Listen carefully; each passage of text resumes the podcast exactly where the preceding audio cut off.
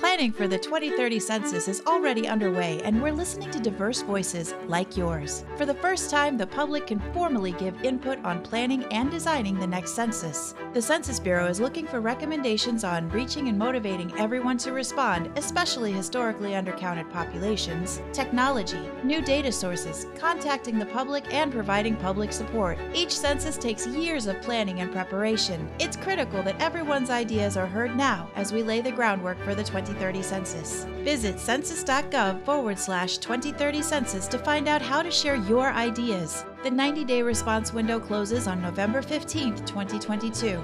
Your input will help design a better 2030 Census.